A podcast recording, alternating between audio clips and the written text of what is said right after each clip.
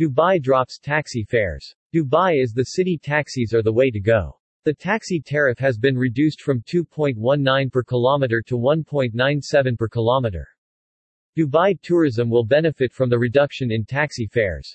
The lower rates with a 22 fils 6 US cent reduction are already implemented. Announced with immediate effect. This counts for taxis, limousines, and other public transportation. A 20-kilometer taxi trip will now cost DHS 4.40 less is now cheaper by DH's 4.40. The starting tariff and DH12 minimum taxi fare stays the same. The drop in prices has been attributed to the reduction in fuel prices. On 30 December, the UAE announced reduced retail fuel prices for the month of January 2023. Super 98 petrol costs DH 2.78 a liter or 76 US cents, a further decrease from December's price of DH's 3.30 per liter.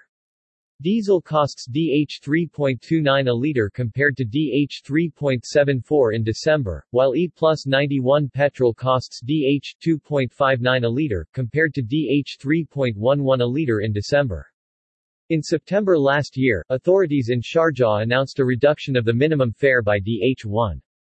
Ajman also announced that the taxi tariff had been reduced by 6%, also attributing it to dropping fuel prices.